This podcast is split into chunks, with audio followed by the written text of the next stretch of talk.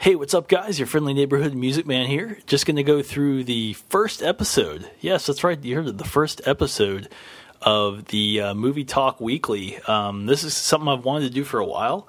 Uh, never really had the time to do it because I just graduated from uh, UNCG, University of North Carolina, Greensboro.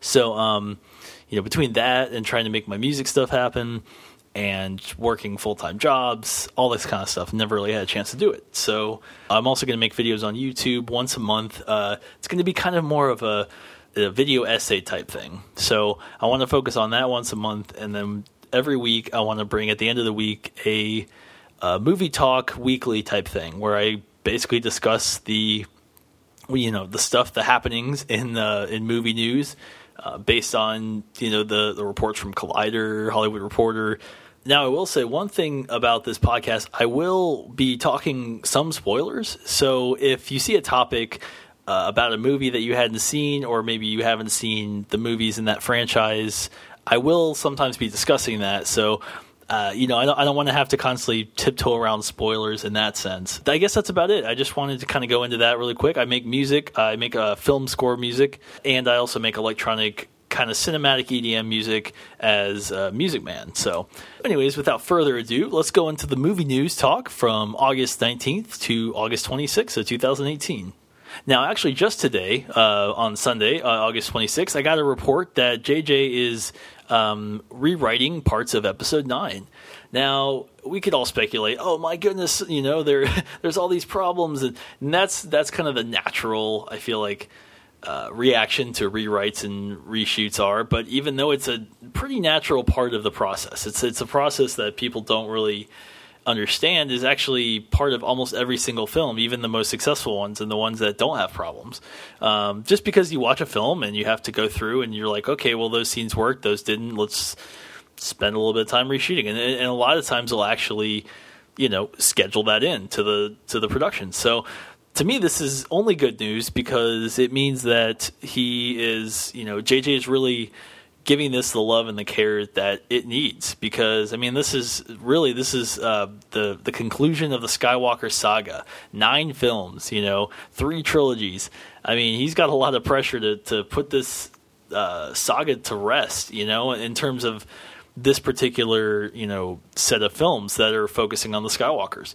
Um, and, and, it's funny because in this new uh, the, the, sequels, the Disney sequels, you really feel like are they even focusing much on the Skywalkers? I mean, they're there, but they are they're more background, you know. And you, I could go I could go you know on and on about sequel stuff and you know problems with it, stuff I like about it, all that kind of stuff. And, and I actually will probably probably actually do a retrospective kind of video about that video essay on that topic because it's you know it's really important to me in terms of this uh, this news of him rewriting all this, I think a lot of it has to do with the fact that Billy Dee Williams, you know, Lando, old school Lando, is, was cast, um, and almost also you know Dominic Monaghan was just cast as well, uh, reuniting him with uh, from uh, from Lost, and then of course he was in all the Lord of the Rings, um, which actually is a series I never got fully into. By the way, that's it's one of those kind of big sci-fi action series I just never got into. Um, I liked it, you know, it was good, but just never got obsessed. Anyways, that's off topic. Uh, but I think a lot of that, the rewrites, has a lot to do with those characters being added to this. So, um, also the fact that Chewie's actor, you know, he shot many scenes. Uh, during Solo, during when he was making Solo, he actually shot some scenes for Episode Nine, which you would assume would be in like the Millennium Falcon. Like he's probably not running around with Poe, and you know what I mean. Like he's it's probably not those kind of scenes where you would really have him, you know, Chewie dealing with a lot of characters that you know from Episode Nine, but more maybe something in the Falcon or with BB-8 or something like that. Um, you know, so uh, like I said, all this, you know, to recap all this, I essentially think that him re- doing some slight rewrites, you know, tightening up the script is only a good thing. Now, another topic I wanted to discuss in the Star Wars world that came out this week was Kelly Marie Tran um, finally breaking her silence after you know leaving social media because of all the trolls, all the people who were talking about her, you know, her race and her gender, all this stuff that you know she's she can't control. And these are things that, as much as I wasn't a fan of the Rose character in the Last Jedi, you just don't do that. You know, you just that's just something you. Even the character, even if you have a problem with the character, you don't you know go on their social media and get on them about it. I mean, this is their job. They're you know they're getting paid to be an actor, and you know as an actor, you don't necessarily get to choose everything your character does, everything your character says, obviously, because you're you're being paid to play a part. That's what that was written. So, you know, the fact that this even happened was just crazy to me. But uh, you know, here's some of the stuff that she says in this letter, and I'm just going to kind of go through the first part and then the last part. Um, the first part, though, um, is very, very beautiful. She says, Their words reinforce the narrative that I'd heard my whole life that I was quote unquote other, that I didn't belong, that I wasn't good enough, simply because I wasn't like them. And that feeling, I realize now, was and is shame. A shame for the things that made me different, a shame for the culture from which I came from. And to me, the most disappointing thing was that I felt it at all. Um, you know, and it's really it's that's that's really sad, you know, when you think about it. And it's but it's a it's beautiful that she's actually bringing this up and talking about this, and she goes on, and, and, and, there's a lot more in this article that I'll actually share with you in the, in the show notes. But uh, she closed it with this You might know me as Kelly. I am the first woman of color to have a leading role in a Star Wars movie. I am the first Asian woman to appear on the cover of Vanity Fair, and my real name is Loan. I, I am just getting started. So, and that's loan is in bank loan. That's how it's spelled.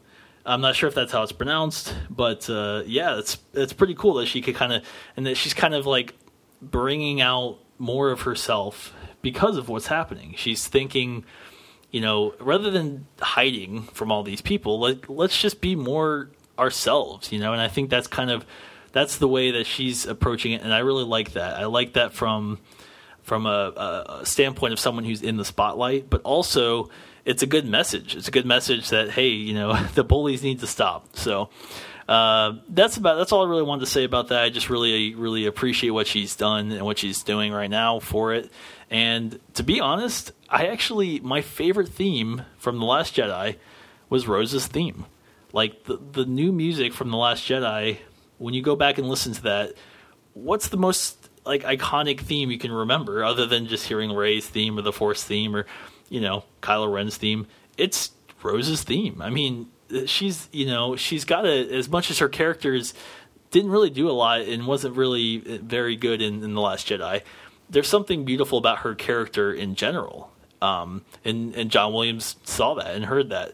So uh, anyways, uh, from one galaxy to another, the Guardians of the Galaxy three is on hold after the James uh, the James Gunn firing. You know, after this firing happened, um, because of you know really inappropriate tweets uh, that happened years and years and years ago from uh, from this alt right blogger. They basically were just like you know came out and told you know Disney, hey look look look what your directors are writing, and then they fired him, which is just crazy. It's crazy to me that that can happen, um, especially with how social media is nowadays and you know controversy uh, amongst Disney. You know, just Disney's Disney's controversy and a lot of stuff like that.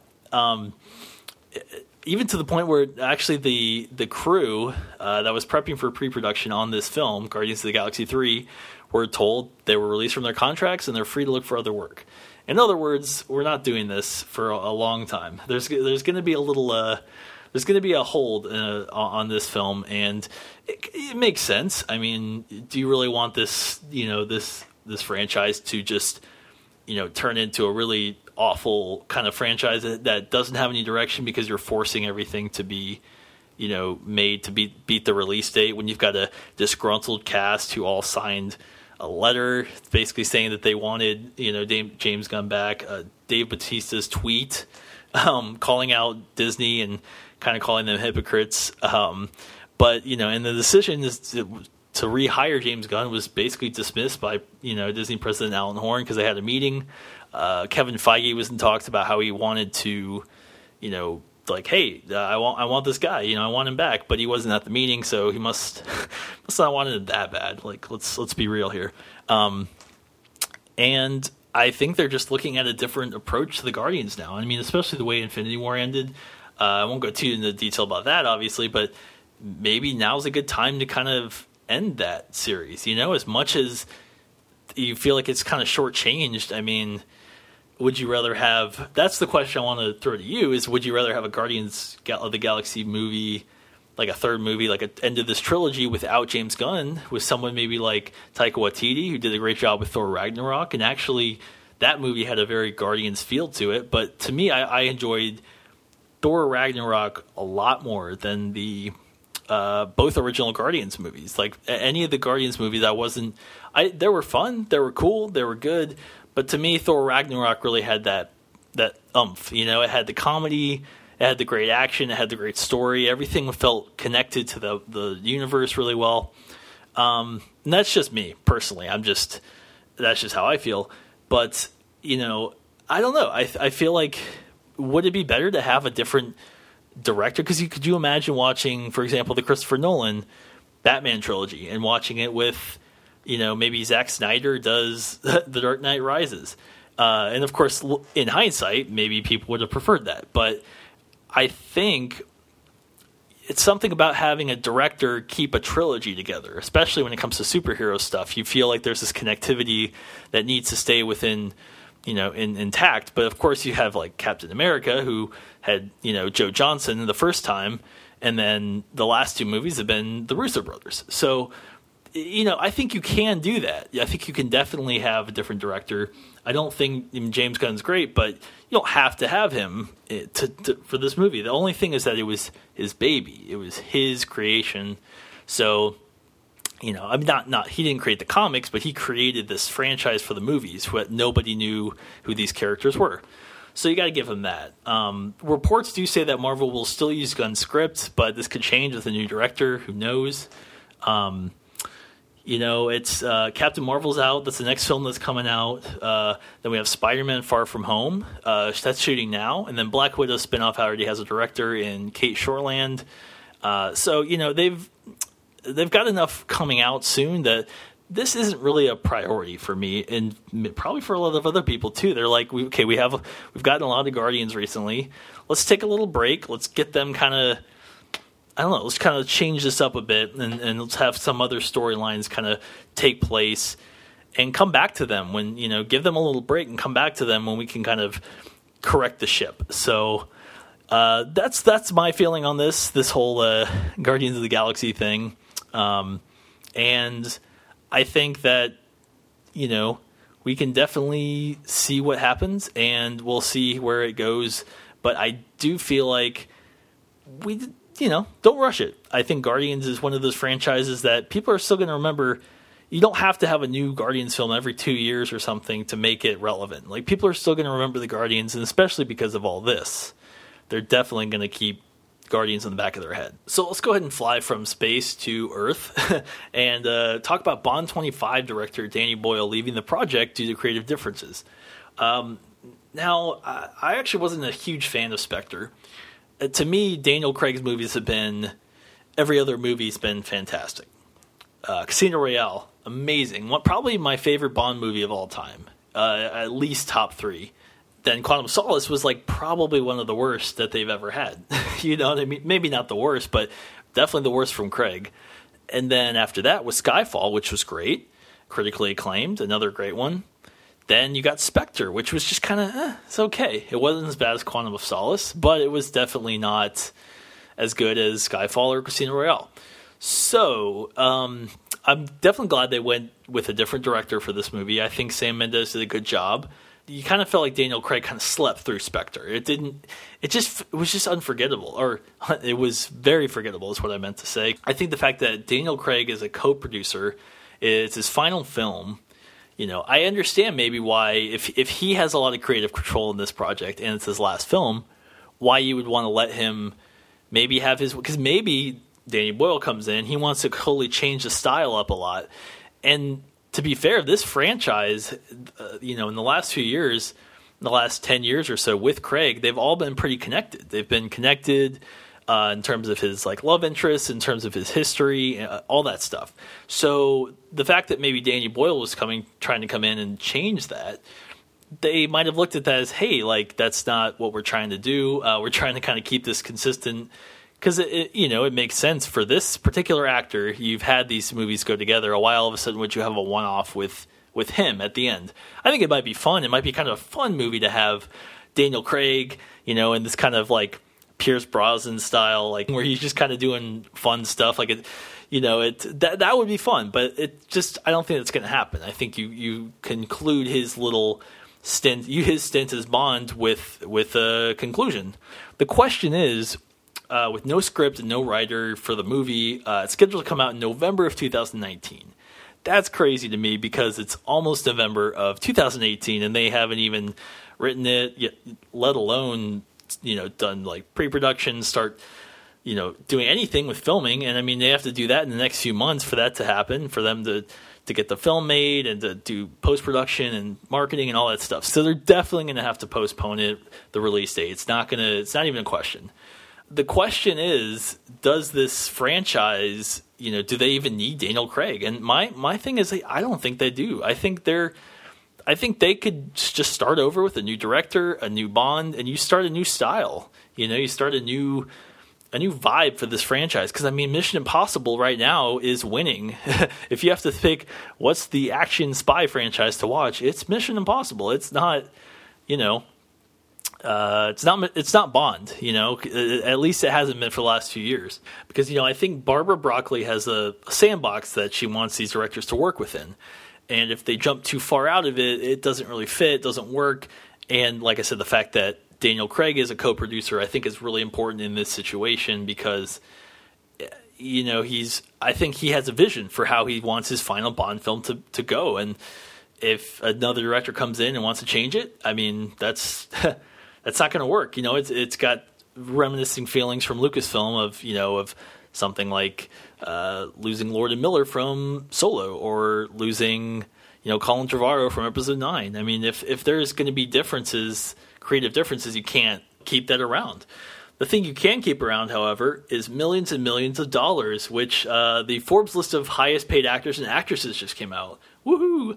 So I'm going to go ahead and read these so we can all feel bad about our income. Um, I'm going to actually start with uh, with the actors. I'm going to say George Clooney, number one. George Clooney, number one. $249 million. And you're wondering, what was the last movie I even saw him in, actually? I, I don't know. And that's because he hasn't been in any movies this year. But he made a $700 million sale of his tequila company, uh, Casamigos, to a British liquor company.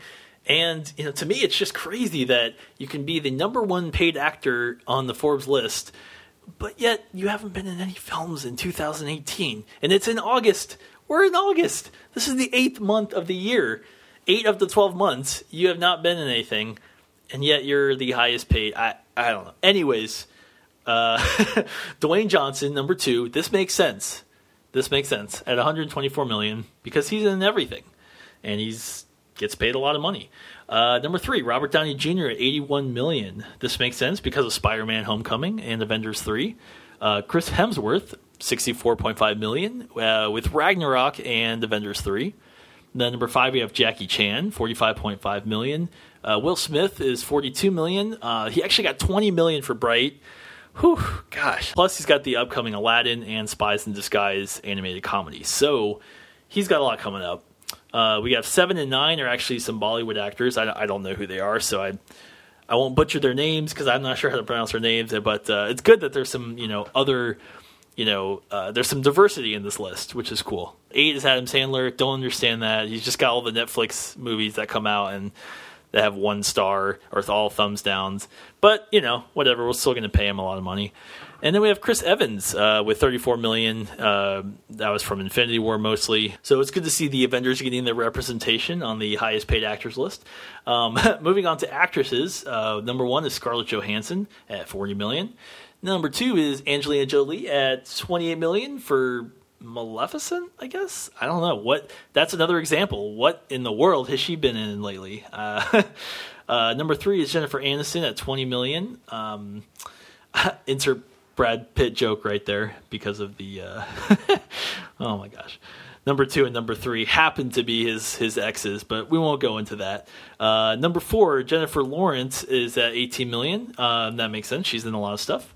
Number five, Reese Witherspoon at 16.5 million. Another kind of interesting, curious one. It's like I haven't seen her in a lot, but I think she has been doing some other smaller projects. Uh, now that I think about it, I have feel like I have seen her in these kind of smaller projects that probably are just you know racking up a little couple million here or there. So uh, Mila Kunis, sixteen million. Um, Julia Roberts, thirteen million. Another situation where I feel like she hasn't done anything since the early two thousands, but she's got to be doing something. Um, Cate Blanchett, twelve point five million, and Melissa McCarthy at twelve million. Uh, that I can't believe that she actually beat Gal Gadot at ten million. I okay. Oh, I, I do understand. I actually do understand. Melissa McCarthy. Uh, that could be a whole nother topic to me. She to me, she's very funny. She's a funny woman. She's a very funny actress, but her movie choices are not good at all. Like just like the last movie that just came out, you know, the uh, the Happy Time Murders. Like that that was just you know destroyed by critics, and a lot of people did like it. You know, there was kind of like a sausage party where it it either works for people or it doesn't. And I feel like it wouldn't work for me um, personally. I mean, I, I, saw Sausage Party was not a big fan of it, so I feel like if it's anything like that with pup with puppets and Melissa McCarthy, I'm not going to. It's just not something I'm going to be interested in. But I don't know. Who knows? Uh, and like I said, Gal Gadot was at 10 million, and she's Wonder Woman, and I just don't understand the how that that ranking is working. A lot of these must be royalties from like DVD sales or something. Anyways, maybe toy sales too. Uh, speaking of Gal Gadot, let's go ahead and talk about the fact that in her movie, it's actually going to be scored by my favorite composer, Mr. Hans Zimmer. Yes, very, very excited about this. So, Hans Zimmer is actually the guy who got me into film scoring. He is, his score for Man of Steel is the most like memorable thing in my life in terms of uh, film scores. I mean, obviously you have Star Wars, you have all of John Williams' works. That was my childhood. John Williams, because I grew up in Orlando, Florida. So Universal and like Steven Spielberg's movies, John Williams' music, all this kind of stuff was just you know that was just my childhood growing up. But as I grew older and I, you know, started to actually get into music making, Hans Zimmer was who really connected with me. I feel like that was someone who I could really like. Okay, I could be this guy. He just can't read sheet music. He's not this big like you know, like because John Williams is just out of this world. I mean, he is ET. He is extraterrestrial. He is crazy how good he is, and you know. But then you have someone like Hans Zimmer who creates uh, a Superman theme that's different and it's simple and it's and it's but then it's also got this crazy bombastic 12 drummer circle. Then we get to Justice League and we have Danny Elfman, which, no offense to Danny Elfman, but come on. I mean, it's just there wasn't that power.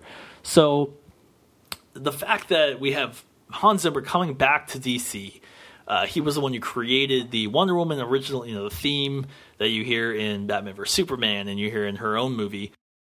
It was actually scored by Rupert Gregson Williams, um, who did a great job. I mean, but I I don't ever like go to that album on Spotify and listen to it, you know. But I always listen to Man of Steel.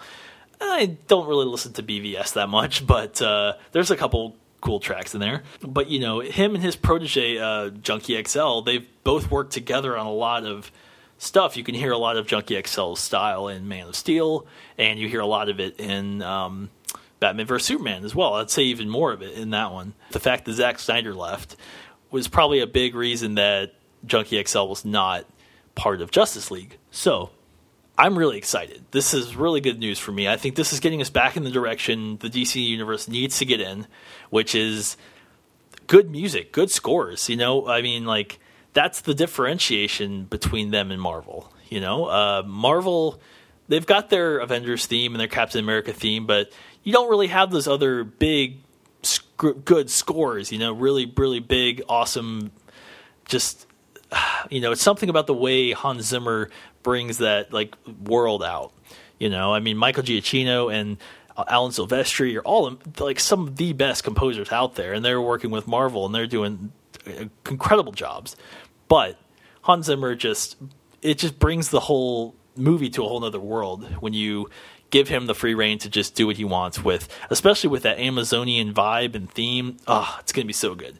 Um, so I'm really excited. I mean, check out Hans Zimmer live in Prague on Netflix. It's really cool. It's a really it's him playing all of his stuff live with a with a a band, an orchestra, all this different stuff. It's really cool.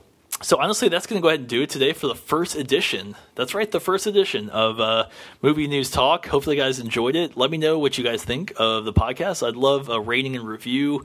You know, uh, this these are going to get better, so you know maybe give it a few episodes before you give it a full rating and review of my style because I'm I do want to improve. I do want to get better. Definitely go check out the guys that you know guys girls at Collider. Uh, they're such an inspiration for me in terms of talking about films and actually wanting to do this. You know, I mean, I grew up uh, loving uh, films, and I, I, never knew how to really express it because I was never wanted to be a director or anything like that. But I always I wanted to do film music and and do music as a creative outlet. But when it comes to discussions and talking, and you know, I'm actually a very big introvert. You know, but doing a podcast like this, I feel like I can talk about this kind of stuff to uh, an audience and just to a microphone, um, just as much as I could talk about it with a, another person in conversation. So, uh, definitely want to improve on this and keep you know keep this going. So, if you want to find out more about me, go to muzikman.com. It's spelled M U Z I K M 4 N. Uh, I'm going to leave a link in the description. So, thank you guys for listening. Until next week, I'm Adam, your friendly neighborhood music man. Have a good one.